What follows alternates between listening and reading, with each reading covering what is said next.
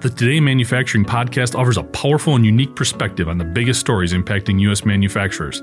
Anna Wells, David Mantey, and Jeff Reinke apply their experience as editors of industry leading brands Manufacturing.net and Industrial Equipment News in providing in depth analysis of the latest headlines. Their insight, along with a mix of humor and human interest, makes Today in Manufacturing a go to source.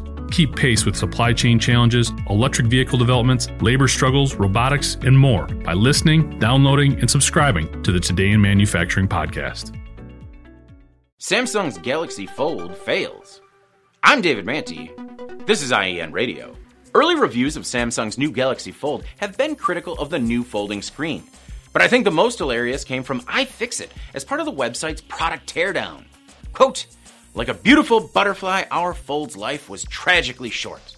Also, like a butterfly, the thing is alarmingly fragile. iFixit is a website that provides information to give people more access to repairs. Since some companies don't make parts or manuals readily available, the website is designed to work like one big and free repair manual, mostly to encourage people to fix things themselves.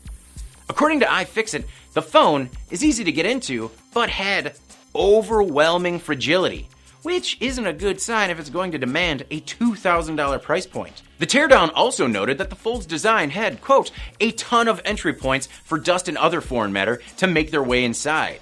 I mean, as well as many different ways for the screen to break. Overall, the teardown reinforced concerns from other design reviews, namely the mechanics of the fold wearing out and the high likelihood that the screen will need to be replaced, which is gonna be expensive. Last week, Samsung put the Galaxy Fold on hold to make quote, further improvements. The company didn't give an updated launch date, which was originally set for April 26th. The company also got iFixit to remove its teardown, which has caused quite a stir.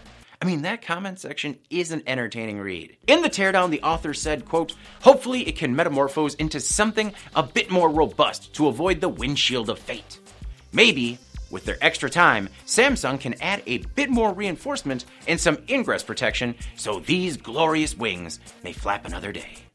They're just hilarious over there. I'm David Mantey. This is IEN Radio.